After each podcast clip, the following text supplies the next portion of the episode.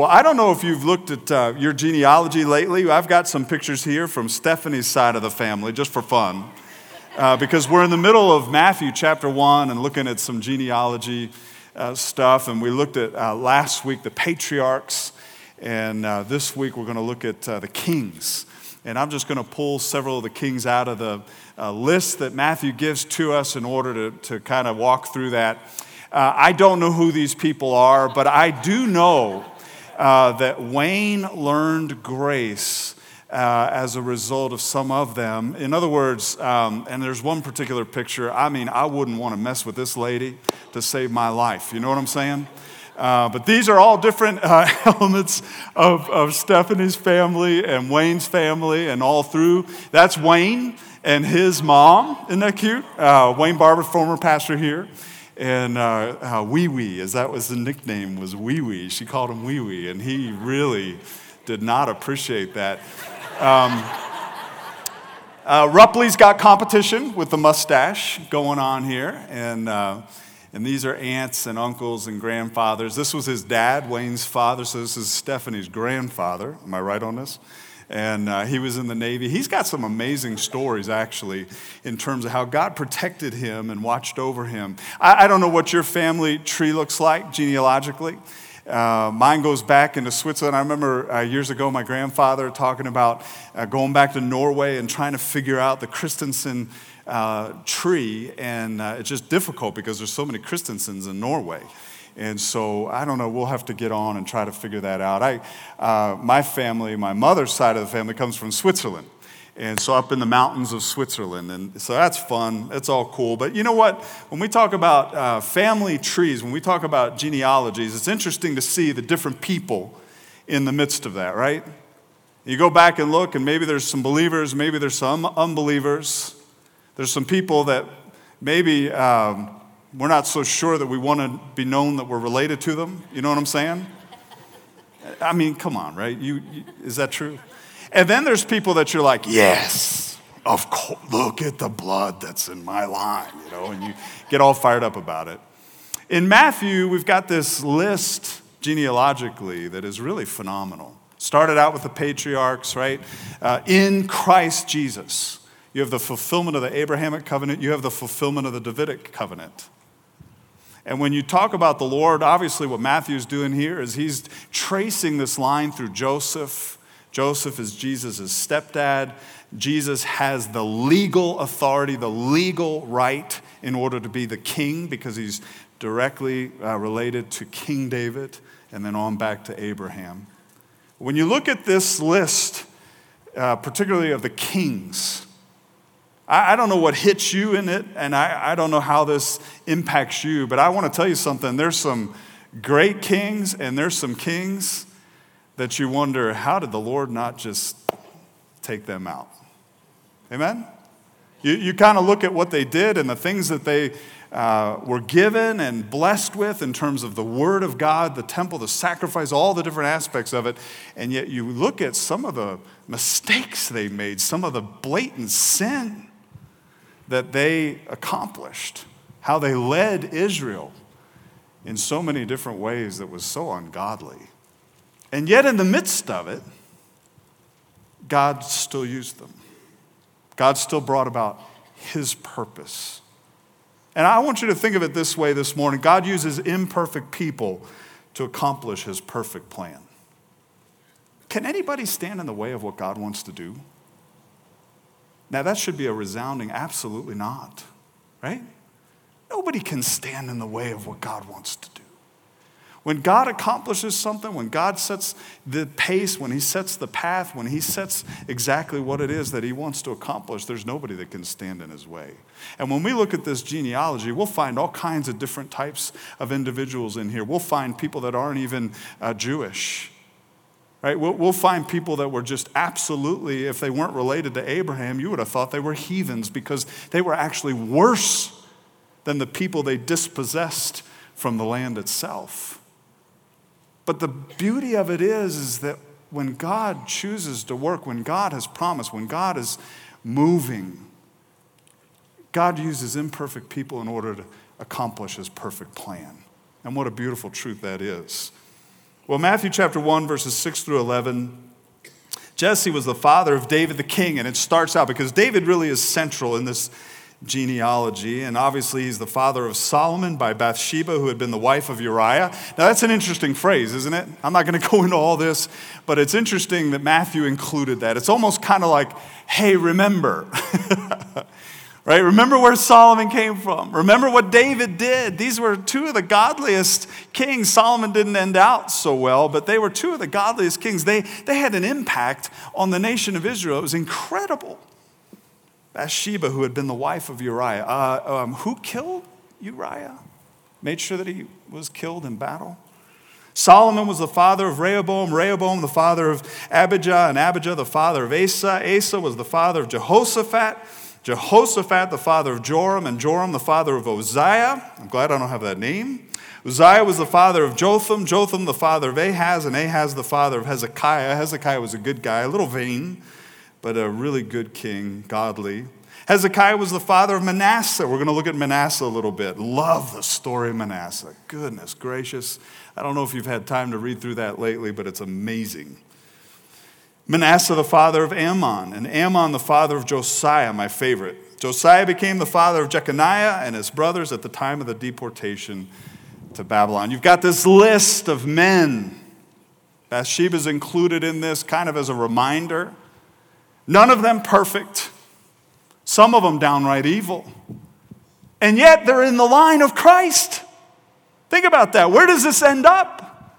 This ends up with the birth of the perfect one, right? From Mary, out of Mary, who has the legal right to be the king because of Joseph. Indescribable, folks how God accomplishes his purposes. And he uses imperfect people in order to accomplish his perfect plan. Let me give you four things this morning as we look at this. First of all, David. David. Oh my goodness, David, right? How many of y'all have the name David? Just curious. You know, I've got two Davids in my family, at least immediate family. And uh, David is a name that's been used by uh, individuals all, I mean, forever because David is so well known and loved. But you know, the interesting thing is, David had to be confronted due to his sin. Confronted due to his sin. And let me frame it this way when you think of the life of David, I would put a principle into this keep short accounts with God. Keep short accounts with God. Don't let stuff stretch out.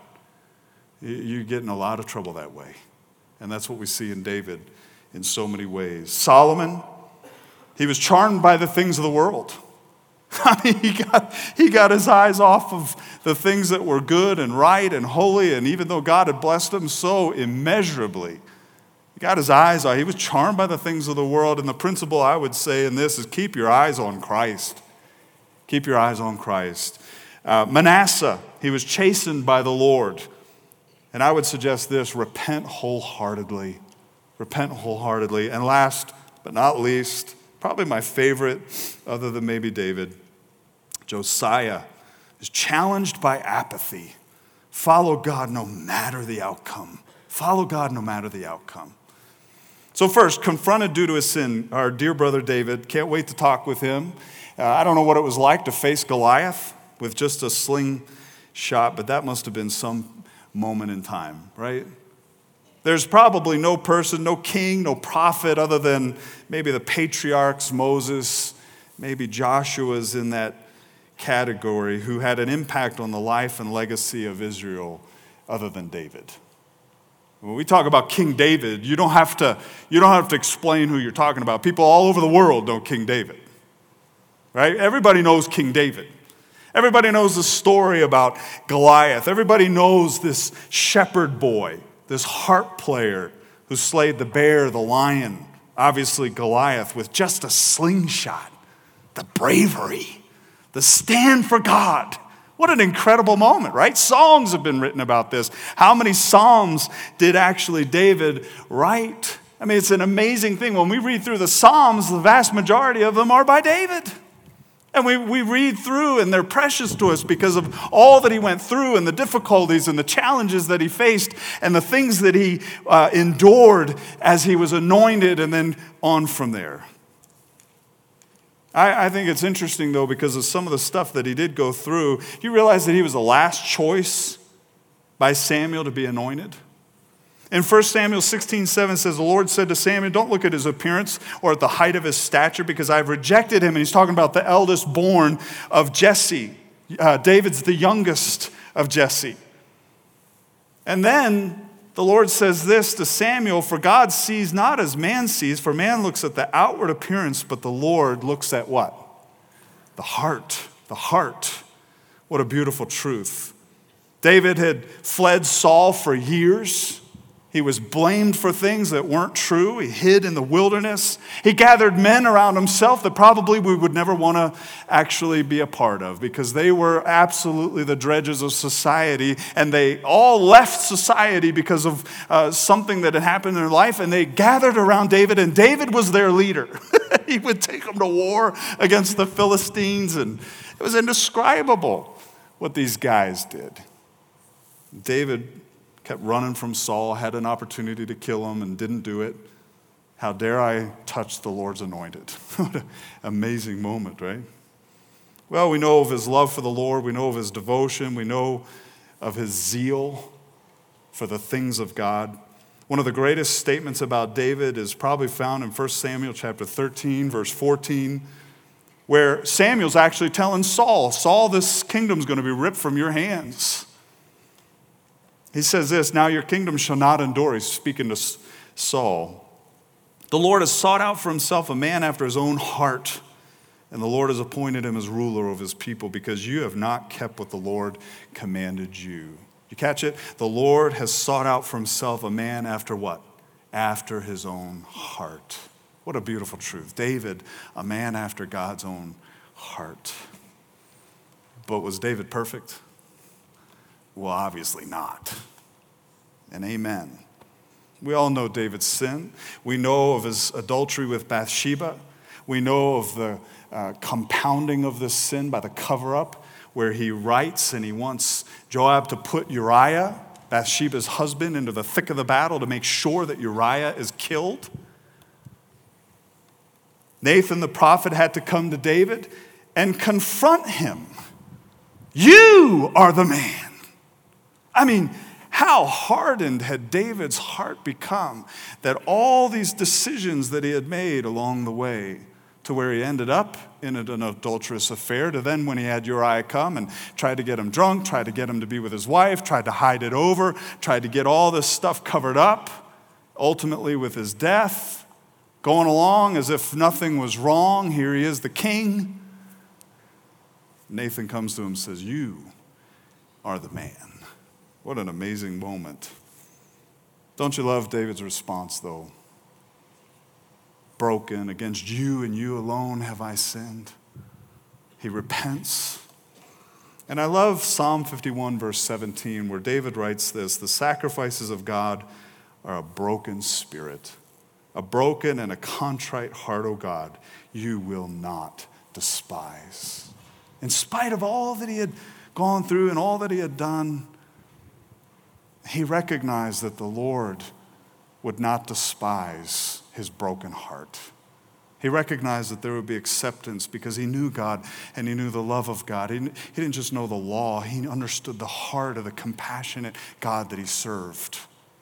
There was all kinds of consequences that came out of this. You can see it in Absalom, his son. You can see it in his family line. You can see all the division that took place and all the problems. He actually fled at one point with, because he feared for his life. But you know, in the midst of it, in the midst of his sin, in the midst of the fact that he was an imperfect man, God still had a plan for King David. Because God uses imperfect people in order to accomplish his perfect plans. God established a covenant with King David concerning the Messiah the Lord Jesus Christ himself. In 2 Samuel chapter 7 verses 16 and following says, "Your house and your kingdom shall endure before me forever. Your throne shall be established forever." And in accordance with all these words and all this vision, so Nathan spoke to David. Or in Psalm 89, 35 and following, says, Once I have sworn by my holiness, I will not lie to David. His descendants shall endure forever, and his throne is the sun before me. It shall be established forever like the moon, and the witness in the sky is faithful. Selah. What a beautiful psalm. God, in spite of all that David had done, in spite of all his imperfections, established a covenant with David about the Messiah, about his descendant that would come, that would sit on the throne of David, and that would rule forever and ever. What a beautiful truth. I love David's response to it is who, who am I that you would do this through me? A man after God's own heart. Imperfect, yes, but a man after God's own heart. Well, unfortunately, one of the consequences of the sin with Bathsheba was Solomon. And Solomon is a tremendous individual. God used him in amazing ways, but Solomon, unfortunately, kind of learned in a bad way from his father and got caught up in a lot of different things that he shouldn't have. And yet, in the midst of his imperfection, God used him in phenomenal ways. The temple is obviously one of those. But when we talk about Solomon, what do we think about? Don't we think about Solomon's wisdom? Solomon's wisdom? It's interesting because 1 Kings 3 3 says, Now Solomon loved the Lord. This is how he started out. He loved the Lord, walking in the statutes of his father David, except he sacrificed and burned incense on the high places. So there was this kind of a, a moment where the writer ingrains into this great statement about Solomon a bit of a, a character flaw. He still was going to the high places in order to make sacrifices, he was still susceptible to some of the things that he shouldn't have been a part of.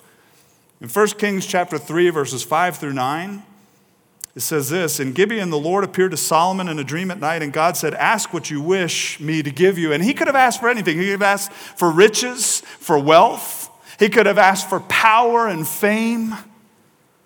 But instead, Solomon basically says, You've put me as king over your people.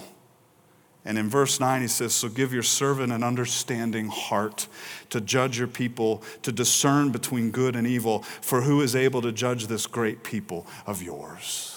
Wow, that's awesome, isn't it? Later in 1 Kings chapter 4, now God gave Solomon wisdom and very great discernment and breadth of mind, like the sand that is on the seashore. And Solomon's wisdom surpassed the wisdom of all the sons of the east and all the wisdom of Egypt. Wow. The Lord blessed him with that wisdom. Queen of Bathsheba would come and, and wanted to talk to him because she had heard about his wisdom. People from all over uh, the settled world at that time were coming to Solomon in order to hear him talk about all kinds of things plants and animals and insects. And he had such a breadth of understanding and wisdom. It was remarkable. Now, David wasn't to build the temple. He had made provisions for it. The Lord told David, You don't need to build this temple. You're a man of blood. In other words, he was a man of war.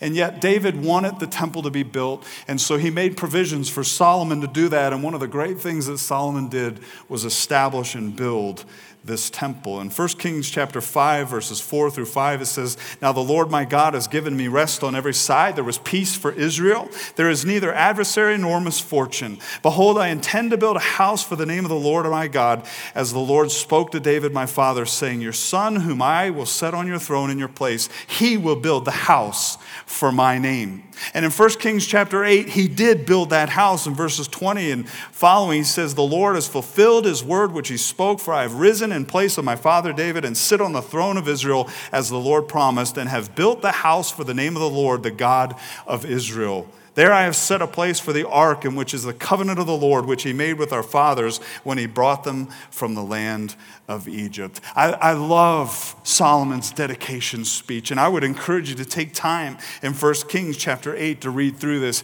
At the end of the speech, he turns to the people and he says this about the temple and about the presence of God being with them as seen in the temple. He says, So that all the peoples of the earth may know that the Lord is God, there is no one else. Let your heart, therefore, be wholly devoted to the Lord our God, to walk in his statutes and to keep his commandments as at this day. Would to God that Solomon had walked in his own advice. Amen? In verse, verses 23 of chapter 10, we begin to get this sad account where all this wealth and power and fame and fortune, success began to have an impact on Solomon to where he was literally being charmed by the world. It says, So King Solomon became greater than all the kings of the earth in riches and in wisdom. And oh my goodness, when you read through what Solomon had, it is indescribable. Verses 23 and following, we begin to get this picture where all the people began to bring Solomon gifts. They would bring articles of silver and gold. They would bring weapons. They would bring spices. They would bring horses. Every year, they would have people coming to Jerusalem in order to honor Solomon and bring this. In verse 26 of 1 Kings 10, it tells us that he gathered chariots and horsemen. It was not only that he had wealth, but he had power, he had military might. He had 1,400 chariots, he had 12,000 horsemen. He stationed them in chariot cities and made sure that the people were protected. I like what verse 27 says the king made silver as common as stones in Jerusalem. now, obviously, that's hyperbole, right? But the point is, the writer is saying silver was common, everybody had it. If you've ever been to Jerusalem, stones are everywhere. Somebody, when I went one time, said, Can you bring me back a rock? I didn't tell them it was from a parking lot. You know what I'm saying? I, I, I, remembered at the right time. Go grab that thing and I put it. It's from Israel. It's from Israel, brother.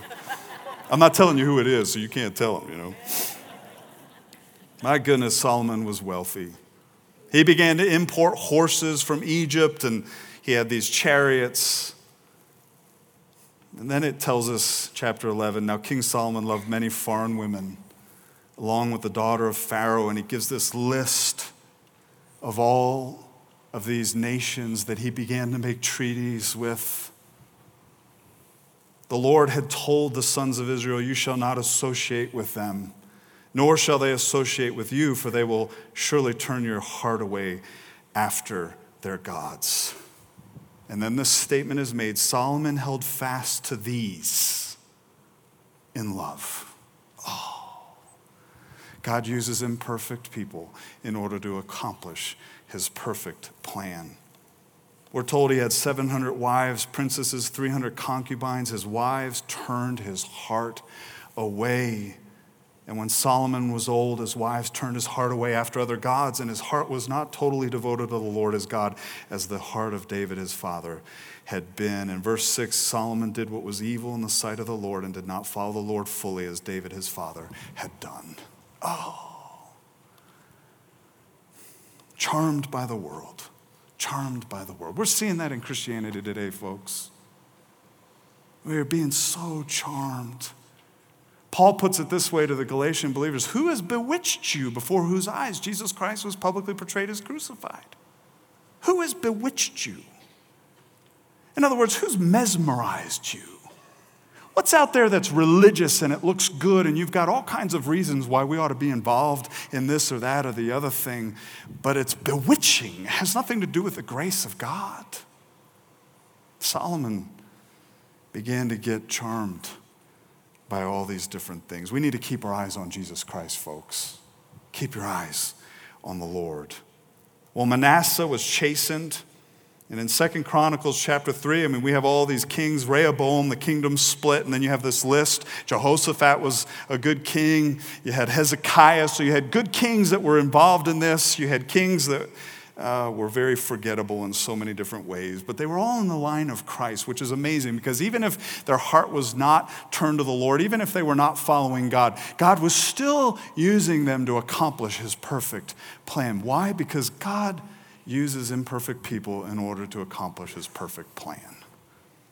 Well, Manasseh is one of my favorite stories of repentance and restoration.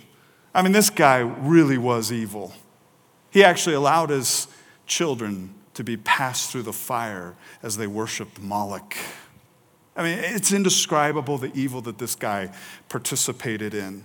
He was 12 years old. In 2 Kings chapter 21, we're told he was 12 years old when he became king. 55 years of reigning in Jerusalem. And this statement is a summary statement. He did evil in the sight of the Lord according to the abominations of the nations whom the Lord dispossessed before the sons of Israel. All that the Canaanites had done before Israel came and was used by God to judge the Canaanites, the Amorites, the Hittites, the Jebusites, the Terabites, whatever. What happened? God used Israel to judge. Manasseh participated in all the things that had taken place before him. 2 Kings 21:16 says, Moreover, Manasseh shed very much innocent blood until he had fulfilled or filled Jerusalem from one end to another, besides his sin with which he made Judah sin in doing evil in the sight of the Lord. So it wasn't just that he did this, he's the king. He had everybody participating in this. In Second Chronicles 33, verses 14 and following, or excuse me, uh, chapter 33, verses 10 and following, this is a great statement. The Lord spoke to Manasseh and his people, but they paid no attention. Oh, don't we need to be listening to the Lord? We need to be listening to the Lord with everything we, everything we are, because the Lord knows best. As a result of them not paying attention, the Lord brought the commanders of the army, the king of Assyria, against, against them, and they captured Manasseh with hooks, bound him with bronze chains, and took him to Babylon. Folks, what a miserable moment that must have been. When we talk about binding him with hooks, we're not just talking about tying him up. I'm not going to get graphic with you, but it's gruesome what the Assyrians did to their captives. So he gets dragged to Babylon. But in verse 12, it says this when he was in distress, he entreated the Lord his God and humbled himself greatly before the God of his fathers. And when he prayed to him, to God, he was moved by his entreaty. God was moved by Manasseh's entreaty and heard his supplication and brought him again to Jerusalem, to his kingdom. And then Manasseh knew that the Lord was God. Oh, man. After all the misery and the wickedness, being taken captive into Babylon, dragged by the Assyrians off, he prays to God. He entreats God. He humbles himself before God and requests to be taken back to Jerusalem. And the Lord listens to him, allows him to go back. It says, Then he knew that the Lord was God. Wow, what a beautiful truth. What did he do as a result? Well, he removed the foreign gods and the idols from the house of the Lord, the temple, as well as all the altars which he had built on the mountain of the house of the Lord and in Jerusalem, and he threw them outside the city. He didn't just stop with saying, Hey, God is God, praise the Lord, I'm home. He began to institute reform he set up the altar of the Lord, sacrificed peace offerings and thank offerings on it, and he ordered Judah to serve the Lord God of Israel. What a beautiful truth. What a grace story. Folks, we have the opportunity to walk with the Lord, and we begin to walk through our lives, I would encourage that no matter what we get caught up in, no matter what kind of sin begins to beset us, and we get our eyes off of the Lord, like Solomon did, we begin to get charmed. Uh, when David is confronted, he, he wholeheartedly gives himself to the Lord. And what does Manasseh do? He repents wholeheartedly with all his heart. If there's sin in our lives, repent of it wholeheartedly and watch how God is able to restore. What a beautiful truth. Well, Josiah's probably my favorite. I, I, just love his story. I don't know what it is about that rings with me so much. But all around him was apathy. And I would suggest this follow God no matter the outcome. Trust God, trust God, trust God, trust God. You never take God out of the equation. It tells us that Josiah did right in the sight of the Lord, walked in the ways of his father David, and he did not turn aside to the right or to the left. He's not like some who started out good and ended bad, or started out bad and praise God, ended up good. He walked with God consistently and faithfully his entire reign. It says in the eighth year of his reign, this is when he's 16 years old. Folks, you hear me? 16 years old. While he was still a youth, he began to seek the God of his father David, and in the 12th year, he began to purge Judah and Jerusalem of the high places, the Asherim, the carved images, and the molten images. That's code for all kinds of sexual immorality. That's code for all kinds of nonsense that the pagans were worshiping and participating in. And Josiah, as a young man, began to cleanse Judah. He even went into Israel because Israel, the northern 10 tribes, they were participating in these things. He even went there in order to try to work through this and have these reforms dealt with. Well, in the midst of it, the temple was in disarray, and so Josiah ordered that the temple would be cleaned, that they would begin to do the sacrifices again. They would begin to take the offerings that the people were supposed to, to be giving for the temple and for the Levites. And in the midst of this, think about this they found the book of the law. Now, what does that tell you? It means that nobody was reading the Word of God, nobody was following the Word of God. Apathy was everywhere. Josiah, when he heard the reading of the book of the law, the warnings and the blessings, and he knew all the idolatry that was taking place, they came, they brought him the Word of God. They read this to him. And in Second Chronicles chapter 34, verse 19, it says, When the king heard the words of the law, he tore his clothes. He was so absolutely beside himself. He knew when he heard the word that his kingdom was not walking with God, that the word of God was not being listened to, that the Levites weren't even teaching the word of God, which is what they were supposed to do and he tore his clothes in anguish over the spiritual state of God's people. As a result of this warning from the word, the king wanted to know if these things would happen. So he sent individuals to inquire of a prophetess, and she sent a message back to Josiah and says, Because your heart was tender, you humbled yourself before God when you heard his words against this place and against its inhabitants. And because you humbled yourself before me, tore your clothes, and wept before me, I truly have heard you, declares the Lord. Behold, I will gather you to your fathers. You shall be gathered to your grave in peace, so your eyes will not see all the evil which I will bring on this place and on its inhabitants. And they brought back word to the king. Well, with this information, Josiah didn't give up. He didn't say, Oh, well, I'm not going to go through this. Y'all are going to have to deal with it. I'm just going to serve as king and we'll see what happens. He began to institute reforms that should have been done years and years before. In Second Chronicles chapter 35 verse 18, he begins to reinstitute the Passover. Think about that. They weren't in the Word of God. They weren't following what the Word of God had told them to do. They were worshiping all kinds of idols. They had created all kinds of high places. The temple was in disarray. They weren't taking up the offerings that were supposed to be to support the Levites who were supposed to be teaching the people what the Word of God had to say. There was apathy all around them, and he begins to reinstitute what God had told them to do in the Word of God. And one of the things that he did is he began to celebrate. Think about this they weren't celebrating the Passover. He begins to have a Passover celebration again. Oh. Understand what this is a picture of. It's the picture of the rescuing of Israel out of Egypt. It's the picture of salvation by the blood of the Lamb. It's a picture of Christ who's coming through the line of Josiah to come. And Josiah knew it. He had the Davidic covenant. He understood that through him that this line was going to take place. He believed it with all his heart. He worshiped God fully and wholeheartedly from the time he became king to the time that he died.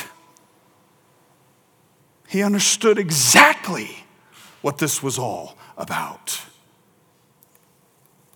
And I love the passage where it says, There had not been a celebration of the Passover in Israel like what Josiah did, except for maybe the days of Samuel, who is before David, Samuel the prophet, who anointed David. Why do you think there was a celebration by Josiah of the Passover in this way? I believe it's because he knew the Davidic covenant. He knew that God is a promise keeping God. He knew that the Messiah would come through him. And he was worshiping God for the salvation that comes by faith in Jesus Christ. Think about that. Incredible, folks. God uses imperfect people to accomplish his perfect plan. Whether it's David, we look at his life and just amazing. But we recognize his imperfection, and we're challenged to keep short accounts with God. Keep short accounts, folks. Or Solomon, charmed by the things of the world, keep your eyes on Christ. Don't get your eyes on the storm. It's not worth it. Peter learned that pretty quickly, didn't he? Keep your eyes on Christ. Manasseh repented wholeheartedly. And in spite of all his sin and wickedness, God's faithfulness to bring him back to the land. And when he did, Manasseh knew the Lord is God. Or Josiah, where we learn to follow God no matter the outcome. God uses imperfect people in order to accomplish his perfect plan. How are we walking with the Lord? How are we keeping our eyes fixed on the Lord? How are we following God with all of our heart, with all of our soul, with all of our mind? Folks, that's the story of Christ's coming. In spite of these great men, the Lord still needed to come because the Lord Himself is the only one that could pay for our sin so that we might be saved, that we might be forgiven. Would you close your eyes and bow your heads with me for a moment? What's God doing in your life today? How's the Lord leading you? What's He allowing circumstantially in your life? What's He calling you to?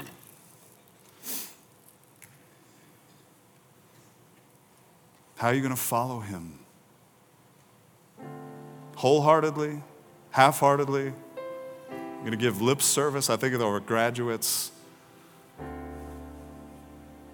You're going to follow the Lord with all your heart, with all your soul, with all your mind. You're going to trust God with every fiber of your being, no matter what the circumstances may be.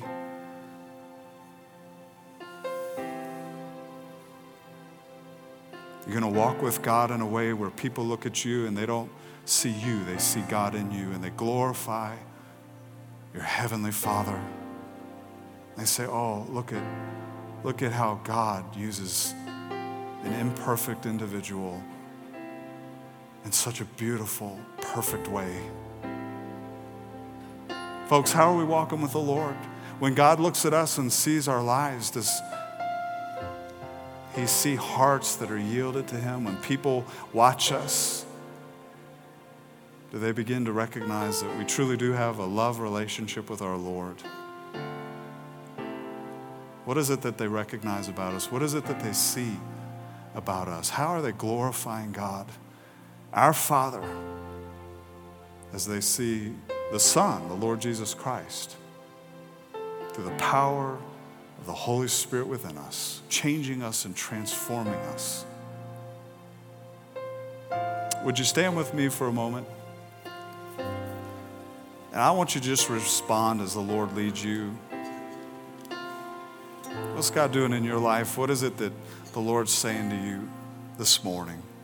Maybe you don't know the Lord and you need to, need to be saved this morning. You don't have a personal relationship with Him. Would you take a moment and come forward and talk with somebody? Let them pray with you and share Christ with you, the gospel, the good news. These kings that we looked at so briefly this morning were all in the line of the perfect one, the only begotten, the unique Son of God, the Lord Jesus Christ Himself.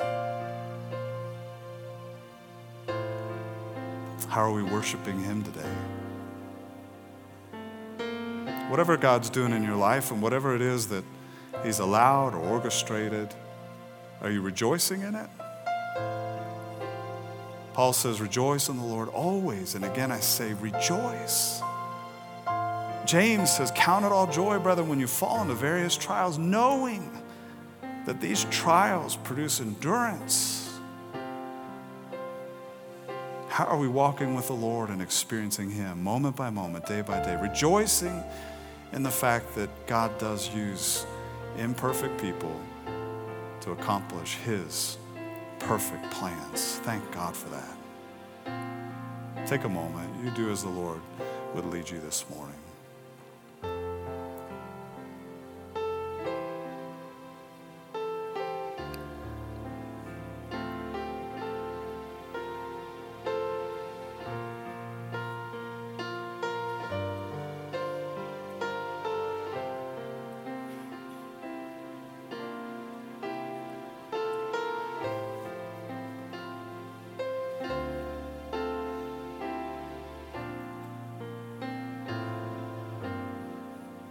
Father, we thank you for this morning. I thank you for the song. Turn your eyes upon Jesus, look full on his wonderful face, and the things of this world will grow strangely dim in the light of his glory and grace. What a beautiful truth that is. Lord, I thank you that we have the op- opportunity to experience you every day, moment by moment. Lord, I thank you that you've called us into a relationship with yourself. I pray, Lord, that we would experience your power, your grace, your love today. And Lord, that we would choose in our hearts to walk with you no matter what, to trust you no matter what. We love you. We thank you for the graduates. Thank you for each and every one of them. Bless them, minister to them and their families. Lord, may they know they're loved. And Father, thank you for this church body. I pray that you continue to do a work in each and every one of us. Draw us to yourself. We love you. We're grateful for your grace. And in Jesus' name I pray. And all God's people said, Amen. Amen. God bless you. Thanks so much for being here this morning. Have a great day.